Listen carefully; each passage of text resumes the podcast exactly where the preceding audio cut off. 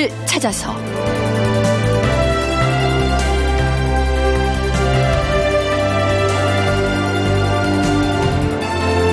제 476편 과거 시험 제술이냐 강경이냐. 극본 이상락 연출 임종성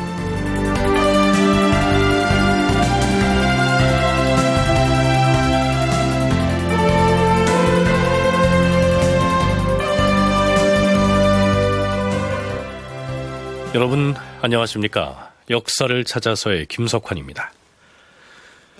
오늘은 지난 시간에 이어서 세종이 재위했던 시기를 중심으로 해서 조선시대 과거 제도에 관한 여러 문제점들을 살펴보고 인재 등용 전반에 관해서 탐색을 해보기로 하겠습니다.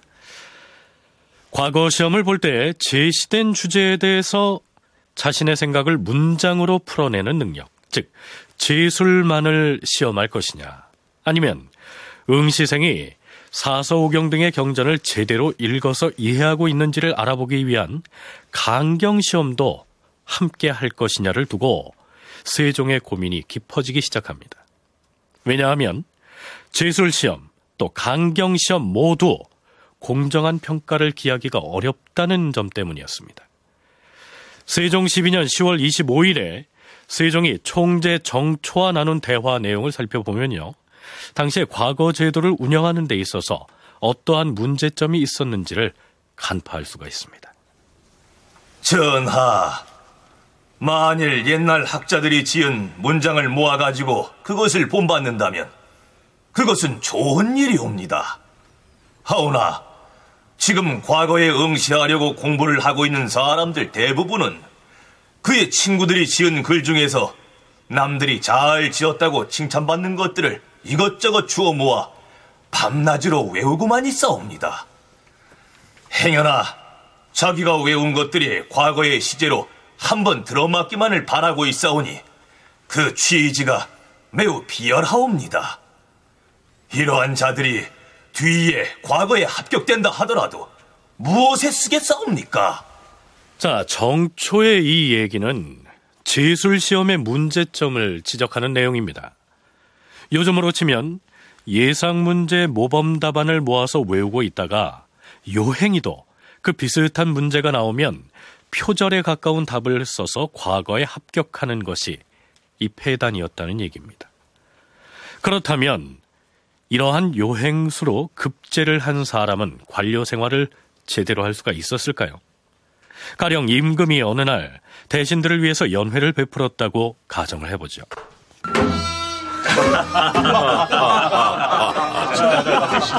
주상 전하, 이번에 다녀간 명나라 사신은 황제의 신임이 남다른 사람이었사온데 우리 조정의 접대에 대하여 수차에 걸쳐 고맙다는 인사를 남겼사옵니다. 명나라 사신을 맞이해 응대한 첫반사들의 노고가 많았습니다. 덕분에 금이나 은 등 우리나라에서 나지 않는 물품을 조공 품목에서 제외시켜 줄 것을 요청하는 과인의 표문에 대해서도 황제에게 잘 얘기해 주겠다고 약조를 했어요. 북방의 여진종 문제도 원만하게 해결이 될 것 같사옵니다. 서북면과 동북면 등 양계 지역을 어떻게 관리하느냐에 국가의 안위가 달려 있습니다. 하여 중국의 사신을 격을 갖춰서 잘 접대하는 것이 무엇보다 중요합니다. 오늘 경들의 노고를 치하하기 위해 과인이 모처럼 연회를 마련했는데 시한수가 없어서야 되겠습니까? 경들이 명나라 사신을 잘 접대해 보냄으로써 나라를 이롭게 했으니 시제는 명사접대 이 네 글자로 하겠습니다. 자, 각자 한 수씩 지어서 읊어보세요. 자, 물론 실제로 세종이 이러한 시제를 제시해서 시를 짓게 했다는 기록은 없습니다. 우리가 그러한 상황을 가상해서 이야기를 꾸며보는 것이죠. 자, 만일 앞에서 언급했던 대로 문장의 실력을 제대로 갖추지 못한 사람이 예상 문제를 초집해서 외웠다가 요행수로 과거에 급제해서 관직을 얻었다면 임금이 던져준 이 시제에 대해서 즉석에서 시를 지어서 발표할 수가 있었을까요? 서강대 계승범 교수의 얘기입니다. 왕이 뭐, 아, 오늘은 내가 뭐, 명나라 사신을 접대했도다. 기분이 흡족하도다. 그러면 이 주제, 그러면 가령 뭐, 예를 들어서 명사 접대, 이렇게 큰 시제를 던지죠. 그러면 그 핵심 중심들은 거기에 맞춰서 시를 져야 돼요. 이거를 응제시라고 합니다. 응제. 임금이 만들어준 시제에 따라서 응하는 시입니다. 보통은 그 자리에서 써야 되는데 못 쓰는 사람도 있죠. 왜냐하면 초집해서 달달 외우고 들어온 사람들. 그러면 이제 왕이 유예를 줍니다. 내일 아침까지 써오시오. 이렇게 말을 합니다. 그러면 사람들이 가서 누구냐 하면은 장안에 시 잘 쓰는 사람이 소문난 사람들이 있죠. 그래서 다 써오는 거예요. 다산 정약용도요. 대작 많이 해줍니다. 자, 조선 말기 유명한 학자죠. 다산 정약용도 시를 짓지 못해서 쩔쩔매는 사람의 부탁을 받고 대작을 해줬다니까 이거 흥미롭지 않습니까? 그렇다면 사서오경 등의 경전을 제대로 읽었는지를 테스트하는 강경 시험은 또 무슨 문제가 있다는 것일까요? 세종은 과거 제도에 대해서 정초와 논의를 하는 과정에서 이렇게 말합니다. 강경이란 시험관과 응시자가 서로 대면해 경전의 이해 여부를 시험하는 것인지라 사적인 정이 개입하는 배단이 있을 것이요. 그러므로 옛적의 권근은 강경은 좋은 방법이 아니다라고 했고 근년의 변계량도 좋지 못하다고 말했던 것이요. 과인이 시험관이라 하더라도 강경 시험에 평소 잘 아는 사람이 수험생으로 들어왔다면 어떻게 그에게 대답하기 곤란한 어려운 문제를 질문할 수 있겠어요? 강경 시험에서 왕이라거나 이런 특히 국왕들이 가장 우려하는 게 뭐냐면은 취지는 좋으나 이것은 지금 일대일로 얼굴을 보고 한다는 거예요. 바꿔 말하면은 지금 이 수험생이 누군지를 다 안다는 겁니다. 한양 바닥에서. 그렇죠? 그러니까 정실에 의한 이상한 채점이 오히려 재술보다 더 강하게 작동할 수가 있다. 이런 우려를 국왕 입장에서 안 할 수가 없는 거죠. 이게 강경의 제일 큰 문제입니다. 그래서 그 나중에 이제 후기 때 가면은 강경이 그러니까 시행하다가 또 안 하다가 뭐막 왔다 갔다 하는데 할 경우에도 이제 시험관들을 가능하면 많이 안 치고 또 공개적으로 이제 합니다. 또 그리고 어떤 구조를 던질 때에도 아까 말씀드린 것처럼 뭐 또뭐 뭐 뽑기를 해가지고 이거는 뭐 무작위로 하는 거니까 그렇게 하죠. 자, 경전을 테스트하는 강경으로 인재를 선발하느냐? 문장력을 중시하는 제술 시험으로 뽑을 것이냐, 아니면 그 두 방법을 모두 채택할 것이냐를 두고 고민하던 세종은 결국 강경의 제도는 다시는 시행하지 않을 것이니 학문을 진흥시킬 수 있는 다른 방법을 논의하여 보고하라. 잠정적으로 이렇게 결론 짓습니다. 초집 등의 폐단이 있기는 하지만 그래도 문장력을 중시하는 재수를 선택한 것이죠. 계승범 교수는 세종이 일단 이렇게 방향을 정한 데에는 명나라와의 외교 관계도 그 배경으로 작용했을 것이라고 분석합니다. 세종은 일단 정말 똘똘하게 공부를 하는 학생을 뽑고 싶은 것은 마음이지만 문제는 어떻게 뽑는가의 문제인데 결국은 결과적으로 세종은 강경 쪽은 포기하는 쪽으로 많이 갑니다. 이것은 어떻게 할 수가 없다. 그래서 주로 그냥 뭐 차선책이지만 그래도 문장 잘 쓰고 그런 사람 특히 더군다나 이제 건국 초기 때문에 명나라와의 관계를 좀 확실히 공고히 하는 게더 중요할 때거든요. 그래서 우리는 어, 세종대왕 그러면 뭐 어마어마한 분으로 알고 있고 실제로 그런 면이 있지만 오히려 명나라와 조선과의 관계에서는 굉장히 충직하게 충순하게 명나라 황제에게 그 들어간 뭐 그런 왕, 대표적인 왕입니다.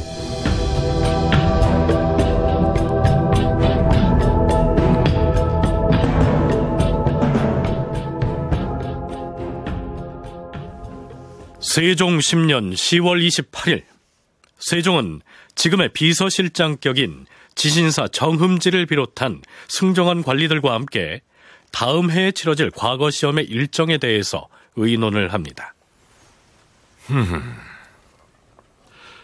이제 금년도 두 달밖에 남지 않았는데 명년은 식년이 아닌가? 그러옵니다, 전하. 과거가 있는 해이옵니다. 자, 여기에서 잠깐. 과거는 매년 있는 행사가 아니었습니다. 식년마다 한 번씩 치러졌죠. 그렇다면 이 식년은 어떤 해를 일컫는 말일까요? 식년이란 조선시대의 과거를 보거나 호적을 조사하는 시기로 정해놓은 해를 일컫는데 자, 묘, 오, 유 따위의 간지가 들어있는 해로서 3년마다 한 번씩 돌아왔다.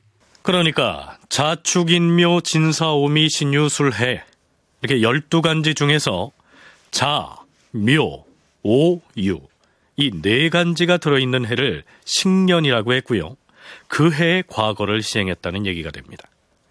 따라서 세종이 지신사 정흠지 등과 과거 시험에 대한 얘기를 나누고 있는 이 세종 10년은 서기론 1428년이고요. 간지로는 무신년입니다.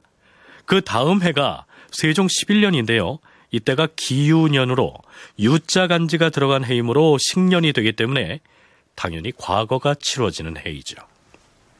과거 날짜가 정해졌으면 그동안 잘 준비했다가 시행하면 될 터인데 무슨 문제가 있는 것인가? 전하, 과거 급제자를 서용하는 데에 있어서 이런저런 건의들이 쏟아져 올라오는 형편이옵니다. 급제자의 서용에 문제가 있다 하였는가? 그러옵니다, 전하. 문과 급제자는 무과 급제자에 견져서 차별을 받고 있다 해 이를 개선해야 한다는 목소리가 무성하옵니다. 그들의 의견이 어떤 것인지 말해보라. 자, 여기에서 제기되는 문제는 과거 시험 자체가 아니죠. 급제자에 대한 대우와 진로에 대해서 불만이 있다는 얘기입니다. 자, 그 내용을 알아보기 전에 조선의 과거 제도로서 무과 시험이 처음 도입된 과정을 살펴보기로 하죠. 이 무과가 처음 시행된 때는 태종 이방원이 막 왕위에 올랐던 1402년이었습니다. 태종 2년 1월 6일에 처음으로 무과법을 시행하였다. 병조에서 아뢰기를 경제 육전을 살피어서 무과 출신을 3년에 한 번씩 뽑기로 하였다라고 보고하였다. 전하, 중국에서 병법에 관하여 일곱 가지 책으로 정리해 놓은 무경칠서라는 병서가 있사옵니다. 이것을 시험하여 통과한 자 중에서 말타기와 무예에 정통한 자를 1등으로 뽑을 것이오며 나머지 27명 역시 병서와 무예를 시험하여 모두 28명을 선발할 것이옵니다. 합격자 중에서 1등은 바로 종 7품에, 2등은 종 8품에, 3등은 종 9품에 임명하되 원래 직위가 있는 자가 응시하여 합격한 경우 1계급을 올리도록 윤허하시옵소서. 무과의 시험관을 정하는 것을 비롯한 여타의 사항들은 모두 문과의 예에 따르시옵소서. 자, 이렇게 해서 처음으로 무과 시험이 도입됐는데, 그로부터 8년여가 지난 태종 10년 10월, 사관원에서 다음과 같은 내용의 주청이 올라옵니다. 주상 전하, 실로 문예라는 것은 10여 년을 갈고 닦은 뒤에야 성공을 바라볼 수 있는 것이옵니다.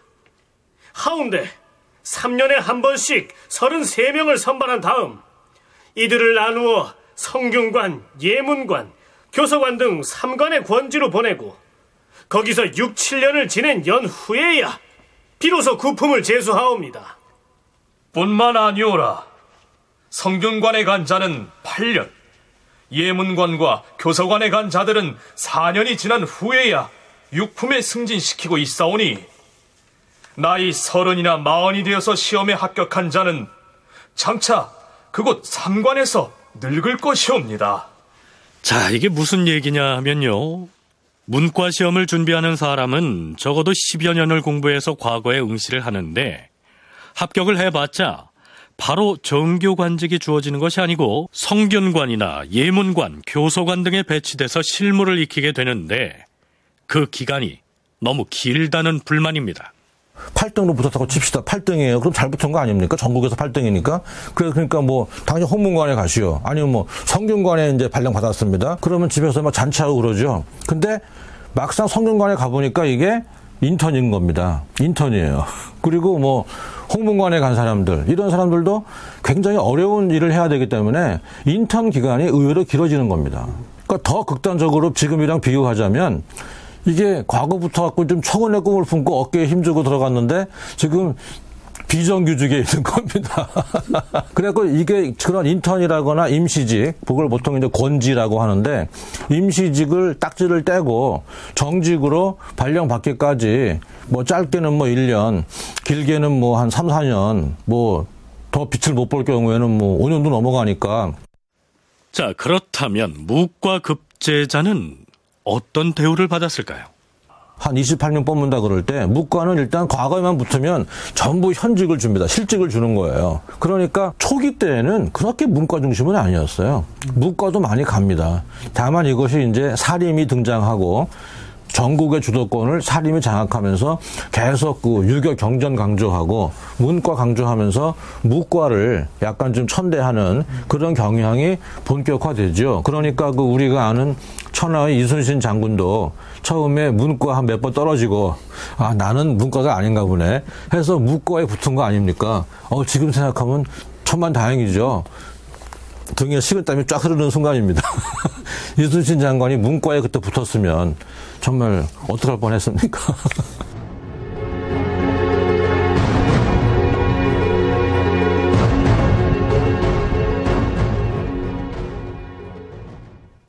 자, 다시 세종 10년 10월로 돌아가 볼까요?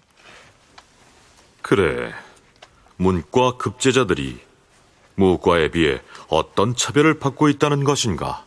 전하, 사대부 집안의 자제들로서 다행히 젊어서 각 관아에 음관이 된 자는 실무를 익힐 수 있었사오나 과거에 합격해 승문원, 성균관, 교소관 등 3관의 권지가 된 자는 수년을 두고 차례를 기다리는 동안에 한 모퉁이에 머물기 때문에 세상의 시무를 잘 모르옵니다. 그 중에서 나이가 젊은 자는 실무를 익혀서 능숙해질 수도 있사오나 나이 많은 자는 마침내 쓸 수가 없게 되고 마오니 아울러 각 하나의 음관직에 서용하는 것이 옳을 것으로 사료되옵니다. 여기에 나오는 음관에 대해서는 조금 뒤에서 별도로 살펴보겠습니다만 과거를 거치지 않고 조상의 공덕에 의해서 벼슬을 맡은 사람이나 그 관직을 일컫습니다. 이 사람들은 부모나 조상을 잘 둔 탓에 시험을 거치지 않고 곧바로 관직에 진출하는 데 반해서 어려운 과거 시험에 합격한 사람들은 임시직에 배치돼서 장기간 실무를 익히느라 세월을 보내고 있으니 이게 문제다. 이러한 얘기입니다.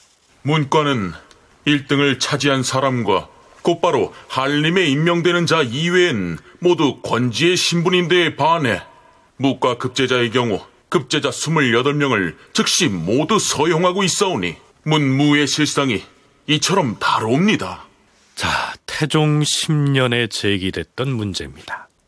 근데 이 문제가 18년여가 지난 세종 10년에도 그대로 고스란히 문제점으로 남아있는 점으로 미루어서 그 사이 별다른 보완책이 마련되지 않았던 모양입니다. 나라의 거의 모든 제도를 이제 고민을 하고 가장 좋은 제도를 이제 완성시켜 나갈 때가 세종대왕 때기 때문에 당연히 이런 문제가 나오는데 당시 이제 어떤 이제 그 풍문이 있냐면은 그러니까 문과 시험은 붙기도 어렵고 또 붙은 다음에도 출세하기가 은근히 그렇게 그렇게 쉽지 않더라. 관직에 나아가기 위해서 과거를 시험을 준비하고 붙었는데 막상 관직에 나가지만 이것이 문과에 붙은 사람은 1등을 한 사람, 장원급제, 한 사람은 그냥 곧바로 그냥 뭐 대관, 뭐 춘추관, 뭐 예문관 이렇게 정말 그 글이 뛰어난 사람들이 필요한 그런 부서에 곧장 임명을 하지만 거의 대부분은 여러 관서에 이제 흩어지는데 대부분 임시직입니다. 그렇다면 세종은 이 문제를 어떻게 처리했을까요? 문과의 학습 과정은 심히 괴로운데 반해 무과의 공부는 아주 쉽기 때문에. 비록 문과에 오른 자들을 합격과 동시에 다 관직에 서용한다 하더라도 책을 내려놓고 활쏘기를 익혀서 무가로 달려가는 자가 반드시 많을 것이다. 2조에서는 장차 문과 출신 급제자들을 모두 각 관하에 남행직에 서용하도록 하라. 이 남행직이란 조성이나 부모의 음덕으로 과거 시험을 거치지 않고 바로 벼슬길에 나선 사람들이 차지하던 바로 그 관직을 일컫습니다. 드디어 문과 급제자들이 정규 관직에 임명되는 시기가 앞당겨진 것이죠. 서울대 규장각 송웅섭 선임연구원의 얘기를 들어보시죠. 그 활쏘기 같은 걸 통해서 문과 시험에 응시하는 것이 문과 시험을 준비해서 합격하는 것보다 훨씬 더 용이하다. 이런 기록들이 이제 같이 보여지게 되는데, 아, 이 기록 자체는 처음에 문과에 합격한 사람들 가운데서 어, 수석 합격자라든가 우수한 성적을 가지고 실직에 배정되는 이런 사람들 외에 많은 사람들, 다른 사람들은 임시직이나 그 한직에 배정이 되어서 오랜 시간을 거치다 보면 현실 감각, 그러니까 실무 감각들이 떨어지게 되고 정작 실직을 아, 받아서 가게 되더라도 제대로 된 업무를 하기가 어렵다. 그렇기 때문에 이러한 사람들이 이제 계속 나오게 되면 결국 사람들이 문과를 안 하고 무과로 갈 수 있지 않겠느냐. 조선시대의 과거에 문과와 무과만 있었던 것은 또 아니었습니다. 문무와 더불어서 잡과가 시행되고 있었던 것이죠. 조선의 건국과 더불어 제정된 입관보리법에 의하면 문과와 무과 이외에 잡과가 있었는데 여기에는 이과, 역과, 의과, 음양과 등 4개의 과가 포함되어 있었다. 이과 이외의 이문과도 잠시 실시된 적이 있었으나 경국대전에는 그 대신 율과가 첨가되어서 역, 의, 음양, 율 등의 4개의 과가 실시되었다. 식년에 실시되는 식년 잡과의 초시는 가을철에 해당 아문의 주관 아래 시행되었고 복시는 각 아문과 예조가 주관하였다. 그러나 잡 과는 문과와 무과에 비해서 크게 경시됐고요.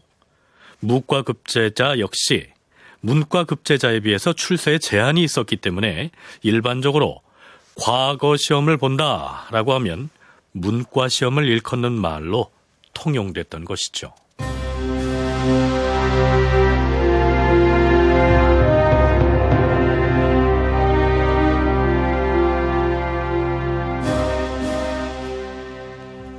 과거가 시험을 통해서 관리를 선발하는 제도였다면 부모나 조상의 음덕 덕분에 관직에 나아가는 경우도 많았습니다. 이것을 음서제도라고 하는데요. 민족문화 대백과 사전에서 서술하고 있는 이 음서제도에 관한 설명을 간추려서 소개하면 이렇습니다. 과거는 실력에 의해 관인을 선발하는 제도였고, 음서는 가문의 기준을 둔 등용제도였다. 신라의 골품 제도를 해체시키고 개창된 고려 왕조는 관인 지배 체제의 확립을 지향하였다.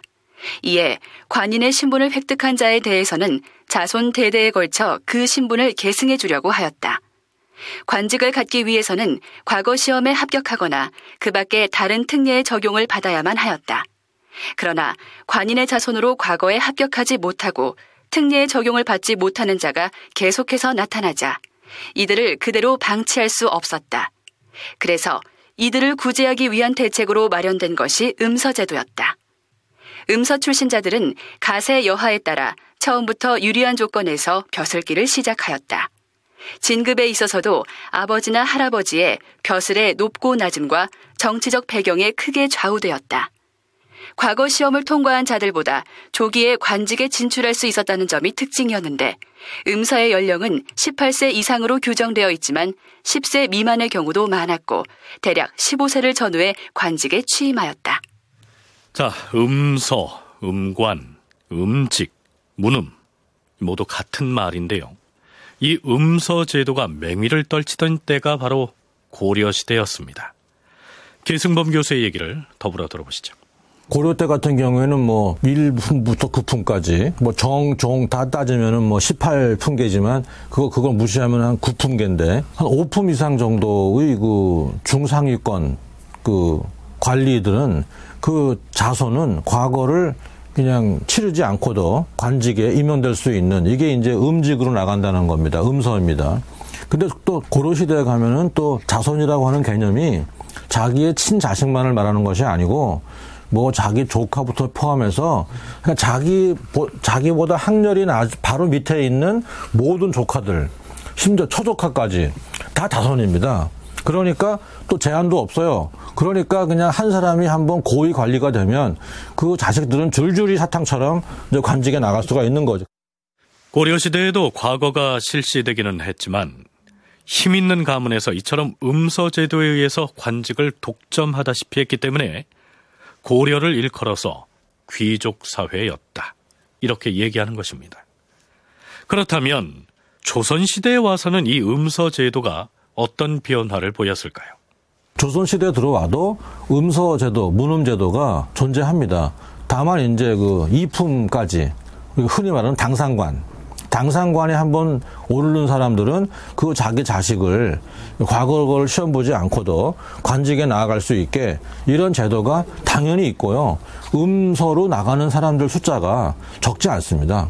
다만 이제 고려 시대와의 차이점은 뭐냐 하면은 내가 이제 관직에 처음 나갈 때 음서로 나갔다고 해도 계속 승진을 하고 출세를 하려면 실력을 보여줘야 되는데 그 실력을 보여주는 것이 그래도 당신이 지금 비록 현직 관리지만 그래도 과거는 붙어야지 더 승진하려면 그런 풍조가 고려 시대에 비해서는 훨씬 강해졌죠. 그러니까 조선 시대 보면요.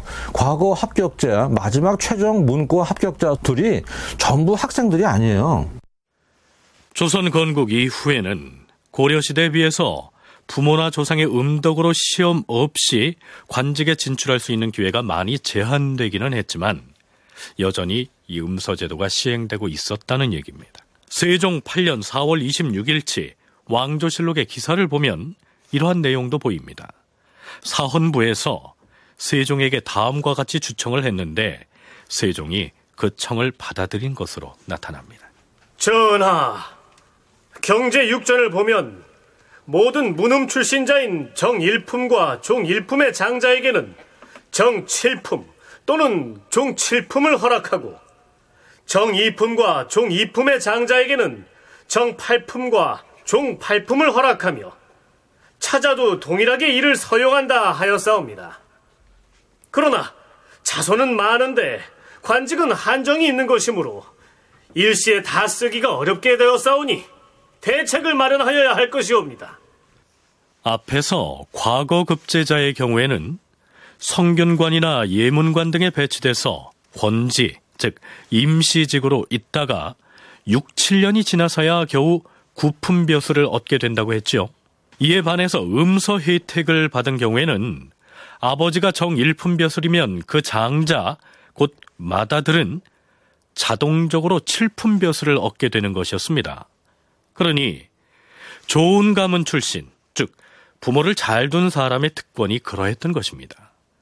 그런데 문음으로 관직을 거저 얻은 사람일지라도 도중에 과거에 다시 응시하는 사례가 많았습니다.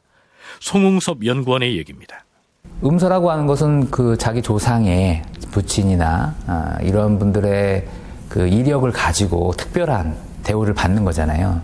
그래서 그러한 기회를 통해서 관직 사회에 들어갈 수도 있고 거기에 만족할 수, 하지만 이게 제한이 있기 때문에 음서 출신들이 조선 사회에서 성장할 수 있는 어떤 그런 제한이 고려 사회보다 훨씬 더 많은 제한이 가해지거든요. 그래서 더 문과라고 하는 시험이 중시될 수밖에 없는 게 조상의 힘만으로 그 성장할 수 있는 건 어느 정도 한계가 있는 것이죠. 그래서 철저하게 이제 실력을 중시하는 물론 그것이 부정 행위를 통한 어떤 이런 문제가 있을지라도 어, 일단은 뭐 합격한 사람들은 부정 없이 들어왔다라고 하는 것들을 전제하는 거지 않습니까? 이제 그러다 보니까 아무래도 이제 문과 시험에 더 올인할 수밖에 없는 이런 상황들이 있었던 것이고요.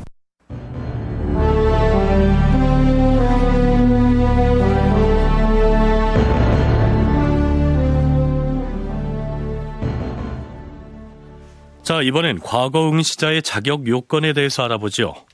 세종 14년 3월 3일 예문관의 봉교인 장아와 성균관 박사 권칠림 등이 임금에게 글을 올립니다. 이러한 내용이죠. 나라를 다스리는 데에 있어서 인재를 얻는 것보다 더 중한 것은 없사없고 인재를 얻는 방법은 무엇보다도 과거에 있는 것이옵니다.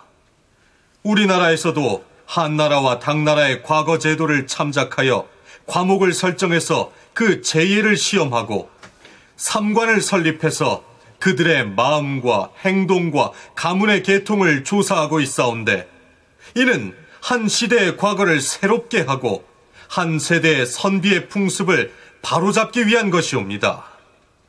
그런데 지금 흥해 사람 손책이란 자는 그의 어머니가 처음에는 사천 사람 이신의 아들 이봉길에게 시집 갔다가 두 번째로 양인인 손흥발에게 다시 시집 가서 손책을 낳았사옵니다.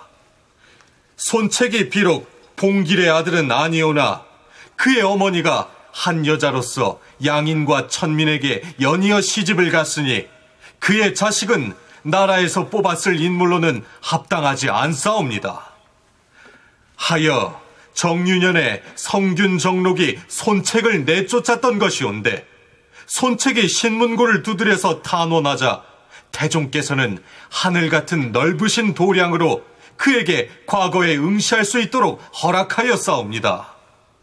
그러나 그것은 한때 하교일 뿐 만세에 고정된 법은 아닌 것이옵니다.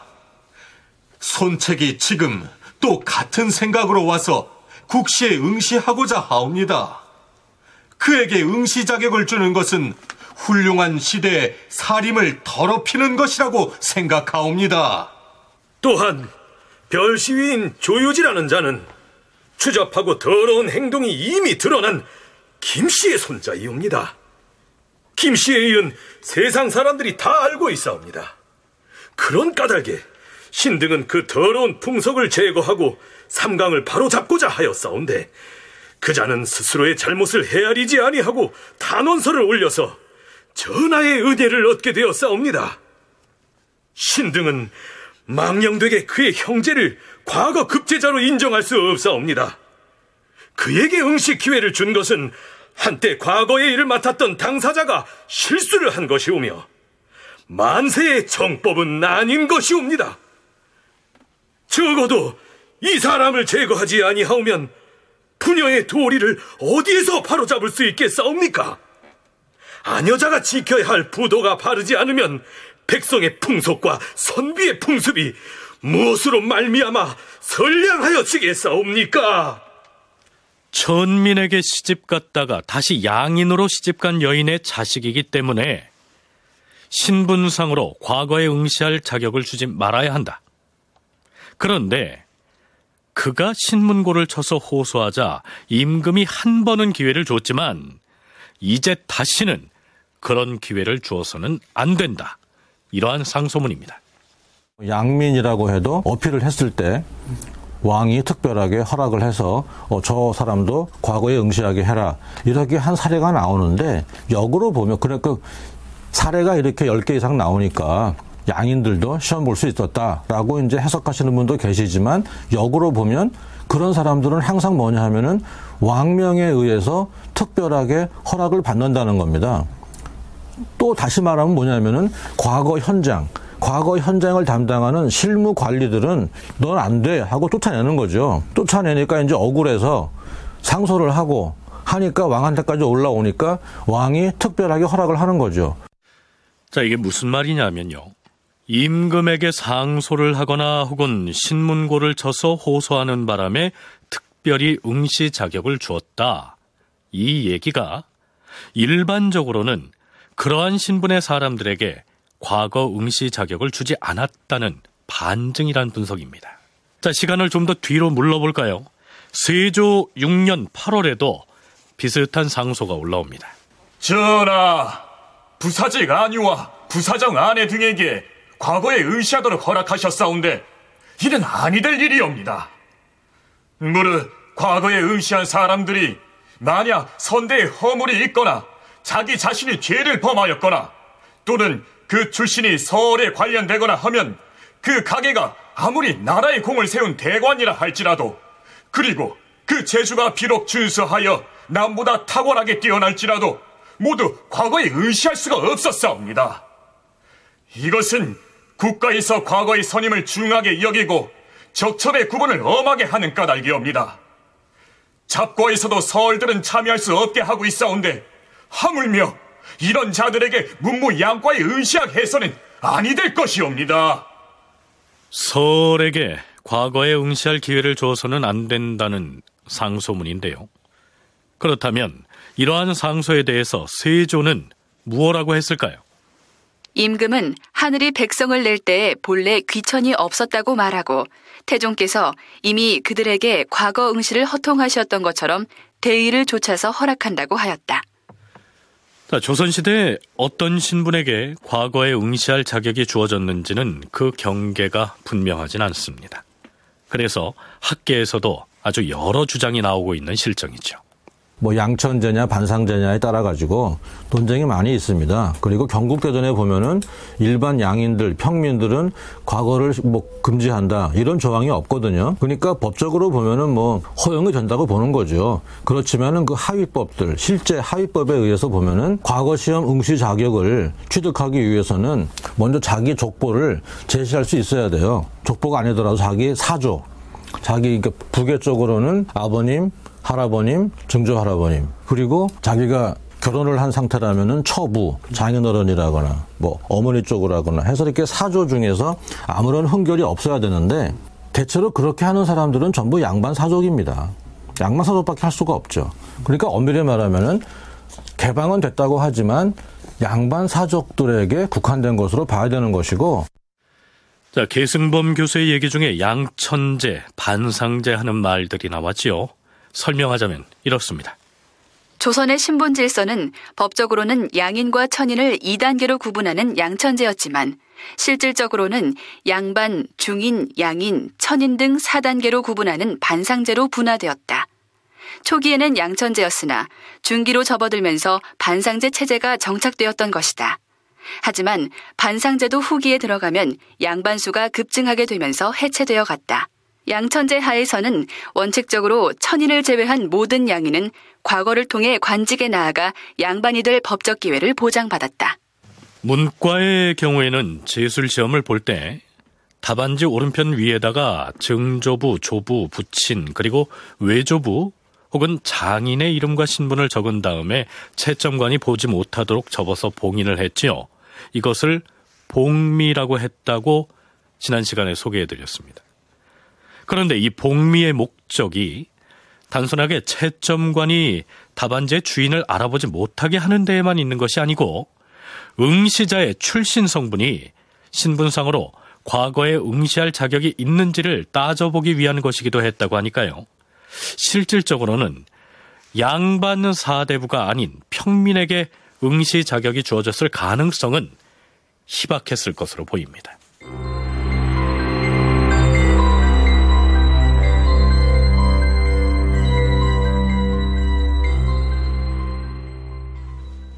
그런데 세종 17년 9월 27일치의 실록 기사를 보면 지성균 관사 허조가 또 다른 차원에서 과거 응시 자격을 제한해야 한다고 주장합니다. 주상 전하, 경제 원전을 살펴보건대 10년 과거는 반드시 오경을 통달한 사람이라야만 시험에 나가는 것을 허용하게 하시옵소서. 마땅히 성균관의 학업을 사서제와 오경제로 나누어서 생도를 더 늘려야 하오며 강서를 더 권장하게 하며 그 시강하는 법도 강문이 상세히 이루어지도록 해야 하옵니다.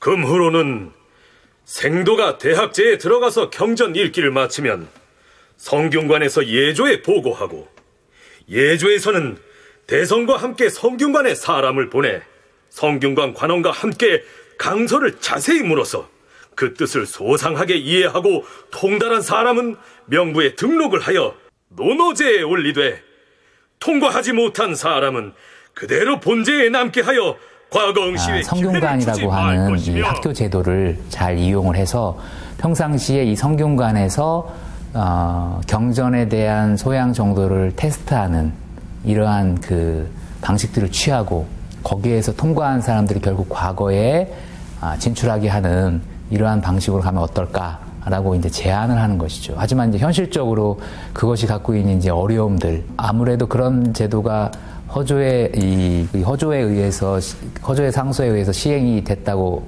하더라도 만약에 아, 또 감경하는 과정에서 성균관에서 테스트하는 과정에서 또 다른 부정의 소지들이나 문제들이 아마 나왔을 것 같습니다. 성균관의 학생들만 그렇게 관리하는 것이 아니고요.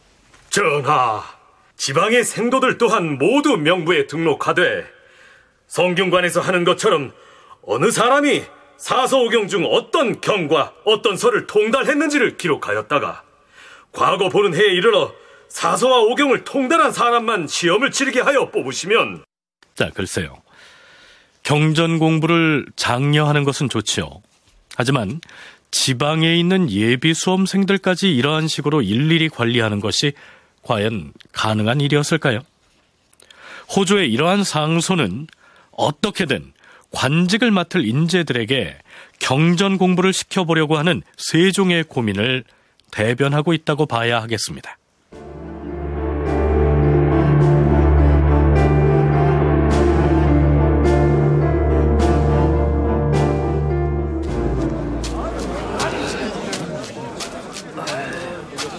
자, 시제가 공개됐으니 과거의 유생들은 지금부터 재수를 시작하시오. 어, 이보시오. 당신은 어디서 온 누군지 신분을 밝히시오. 아, 예. 나는 함길도에서 온 김가 병남이라 하오만 오인일로 과거장의 협책 수정을 엄한다는 방을 보지 못한 것이오. 이 책은 압수할 터이니 그리 아시오. 어? 아, 그리고 거기. 그대 이름은 무엇이오? 나는 최가 용철이라 하오.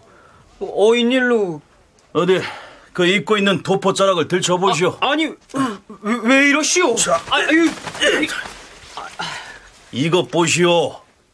초집한 내용을 옷자락 안쪽에다 벗겨가지고 과장에 들어와 앉아 있는 것 아니오? 당신은 시험을 아무리 잘 봐도 결코 급제하는 일이 없을 아, 것이오. 아, 어, 어찌 이러시오? 아, 두루마기 안쪽에 글자가 씌어 있는 것은 맞지만 그저 재미삼아 써본 것일 뿐 과거의 예상 답안을 초집한 것은 절대 아니오. 자, 앞에서 협책 수종을 엄금한다라고 했는데요. 바꿔 말하자면 과거 시험장에 책을 가지고 들어가는 것을 금한다. 이런 얘기죠. 그럼에도 불구하고 과장에 책을 감춰가지고 들어갔다가 적발된 사람들이 있었습니다. 뿐만 아니라 예상 답안을 모아서 적은 이른바 초집을 두루마기 안자락에다가 베껴 써가지고 들어간 사람도 있었던 모양입니다. 세종 18년 3월 4일 판중추원사 허조가 아뢰었다. 전하, 자고로 생원시와 문과에서는 모두 사설을 시험하였사오니 그 학문을 권장하는 뜻이 간절하였던 것이옵니다. 그러나 일부 유생들은 경전 읽는 것을 소홀히 여겨서 사설을 읽지 아니하고 참석하였다가 과거 시험장에서 만약 어떤 사람이 먼저 제술 답안을 작성하면 주변에 있던 응시자들이 모두 그대로 따라 쓰고 다만 몇 글자만 다르게 고쳐서 쓰는 형편이옵니다. 안타깝게도 응시자들 중에 독실하게 공부한 선비가 있음을 듣지 못하였습니다. 과장의 책을 금하는 영을 이미 엄중히 내렸음에도 서책을 가지고 들어가는가 하면 앞서 과거를 보았던 선배들이 저술한 것을 다투어 써 모아서 초집이라 일컫고 심한 사람은 의복 안에 초집의 내용을 베껴 쓰기도 하니 그 심술이 어찌 이리 필요할 수가 있단 말인가? 송웅섭 연구원과 계승범 교수의 얘기를 차례로 들어보시겠습니다. 사서가 소홀히 되는 부분들이 부수적으로 어떻게 보면 의도하지 않은 형태로 이제 나오게 되는 것이겠죠. 그래서 이 부분을 좀 고칠 필요가 있다. 다른 사람이 짓는 것들을 뭐 보고 쓴다거나 아니면은 익숙한 뭐 기왕에 나와 있는 어떤 문제라든가 그들 사이에서 유행하고 있는 기존 문제들에 대해서 이제 뭐 이렇게 사전에 통용되고 있는 그런 것들을 잘 숙지하고 있어서 어 실질적으로 사서에 대한 소양을 쌓기보다는 그렇게 이미 기출되어 있는 문제나 이제 어떤 정보들을 활용해 가지고 시험을 요식적으로 치르게 되는 이런 부작용들에 대한 지적이라고 할 수 있습니다. 초집을 해도 좀 머리가 있는 사람은 자기가 솔, 솔직히 말하면은 뭐 저도 옛날에 뭐 컨닝 페이퍼 만들어 봤지만 컨닝 페이퍼를 만드는 때 그 얼마나 집중이 뛰어나겠습니까? 컨닝 페이퍼를 만들고 나면은 그게 다 외워지더라고요. 정작 쓸 일이 없어요. 근데 이제 약간 좀 그렇지 못한 사람도 있죠.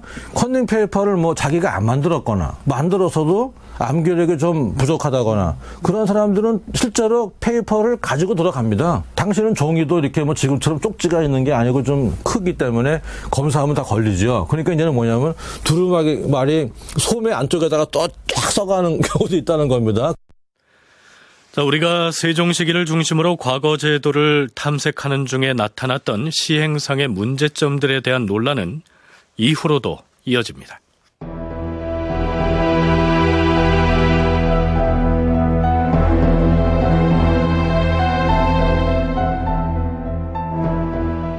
네, 서양 풍속이긴 합니다만 남녀가 부부의 연을 맺은 지 25주년이 돼서 갖는 기념 의식을 은혼식이라고 하죠.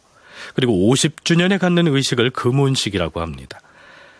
그런데 조선시대에 과거에 급제한 지 60도를 맞이하는 사람이 드물게 남아 있어서 특별히 임금의 축하를 받았던 모양입니다. 과거 급제 60주년을 회방이라고 불렀습니다. 정조 18년 9월 28일 강원도 도백에게 명하여 철원에 있는 동지 지일위에게 음식물과 옷감을 넉넉히 보내주고 그 자손들이 생업으로 삼고 있는 바를 물어서 아뢰게 하였다. 더불어서 을묘년에 소과와 대과에 합격한 자들이 더 생존해 있는지 찾아가 보게 하였다. 지일위는 을묘년에 등과하여 일찍이 오위장을 지냈는데 나이는 지금 85살이다.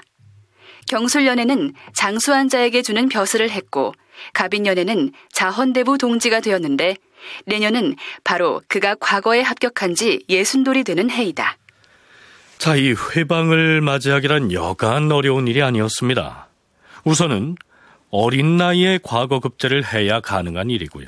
또한 적어도 여든 살을 넘겨서 장수를 해야 가능한 일이었으니 임금의 축하를 받을 만했겠죠. 그런데 유독 정조 시기에 회방을 맞이한 사람들에 대한 기사가 여러 군데 보입니다. 강항이라는 사람이 과거에 급제한 지 예순돌이 돌아왔으므로 임금이 불러서 하교하였다. 지금 강항이 대과에 합격한 지 예순도를 맞이하였으니 이는 매우 드문 일이다. 더구나 그 과거는 선왕께서 왕위에 오른 뒤 맨 먼저 실시한 식년과였으니 어찌 서글픈 감회를 금할 수가 있겠는가?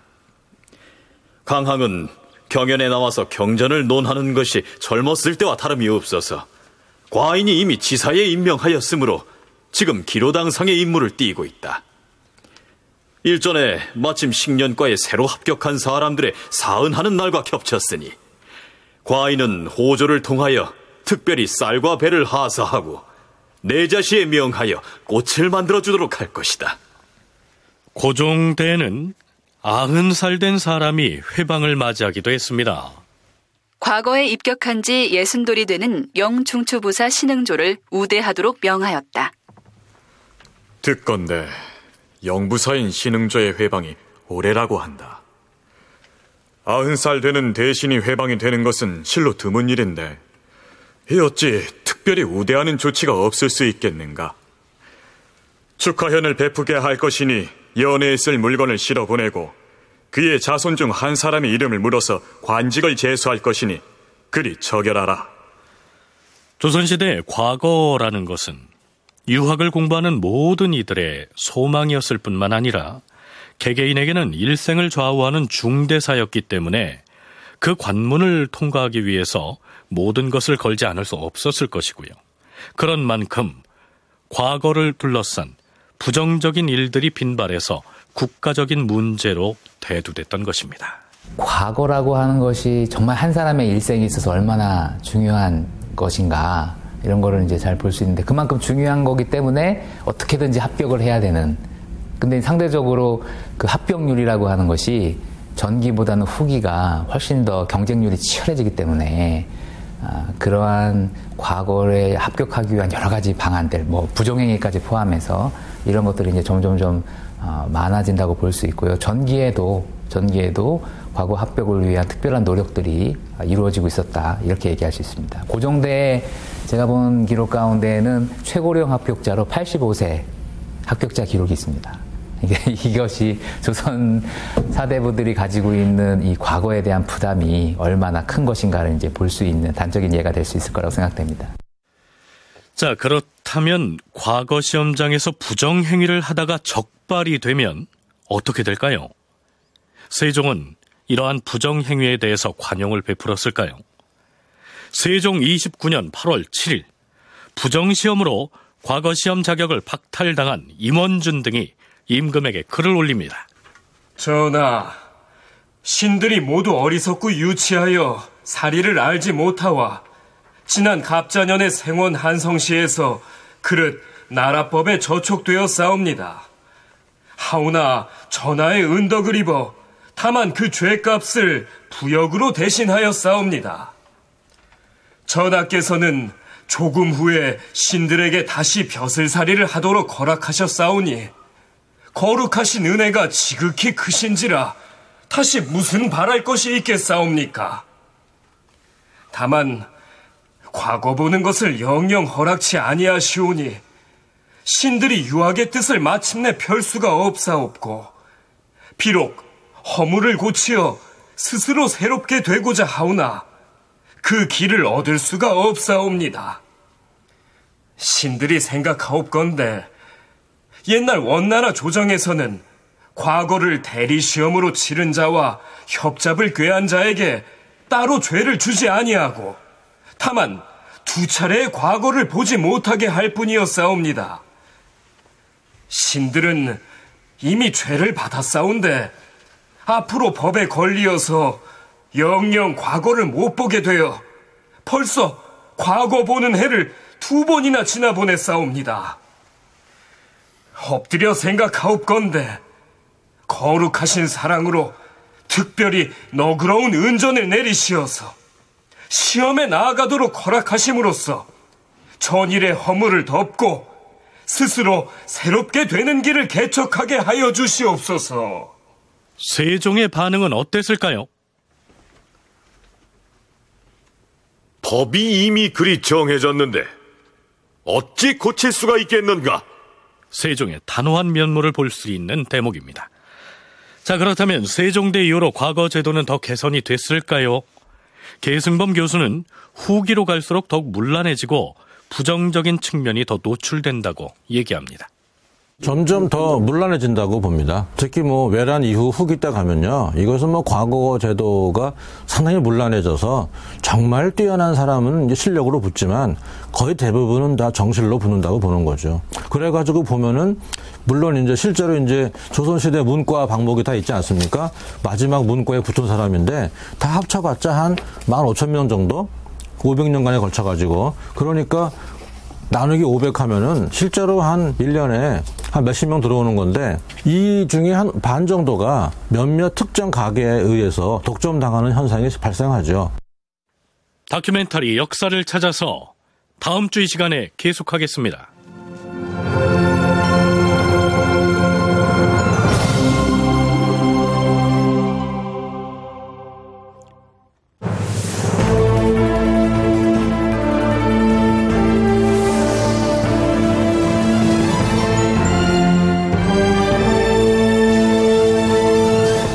다큐멘터리 역사를 찾아서 제 476편 과거 시험 재술이냐 강경이냐 이상락 극본 임종성 연출로 보내드렸습니다.